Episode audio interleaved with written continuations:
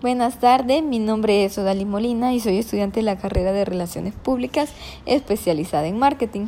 En esta ocasión les vengo a hablar acerca de la comunicación y la semiología. Eh, les vengo a explicar qué es la comunicación en mi punto de vista. Bueno, para mí es el proceso por el cual todos los seres vivos nos comunicamos para así expresar nuestras ideas, opiniones y pensamientos.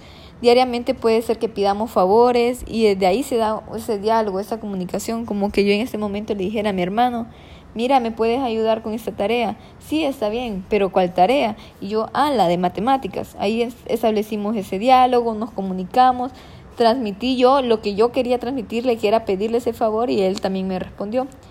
Eh, pero esto no solo se da eh, aquí intrafamiliar, sino que la comunicación nos ayuda a desenvolvernos en la vida diaria. En mi caso, en el estudio, cuando me ha tocado exponer, eh, que he pasado a, a, desarrollar un tema que ya, es, ya he estudiado con anterioridad, ese tema yo digo mis ideas y ahí los demás escuchan, pero si quieren hacer algún aporte lo pueden.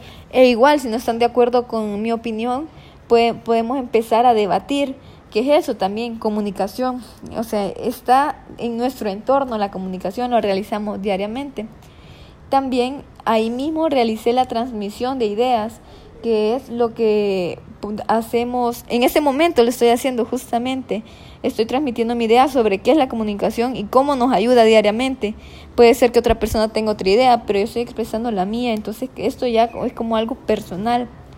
Pero cuando hablamos de comunicarnos no solo puede ser verbalmente, también existe la forma de que sea por medio de símbolos y signos.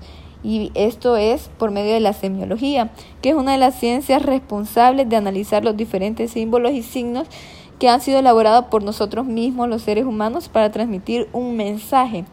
Vaya, si observamos eh, en una puerta que está un muñequito con una puerta y una flecha hacia afuera, nosotros vamos a entender el mensaje que esa es una salida de emergencia. E igual si vamos a un restaurante y en los stickers de la puerta está una mascota encerrada en un círculo con una pleca encima, sabemos que ahí no pueden entrar mascotas.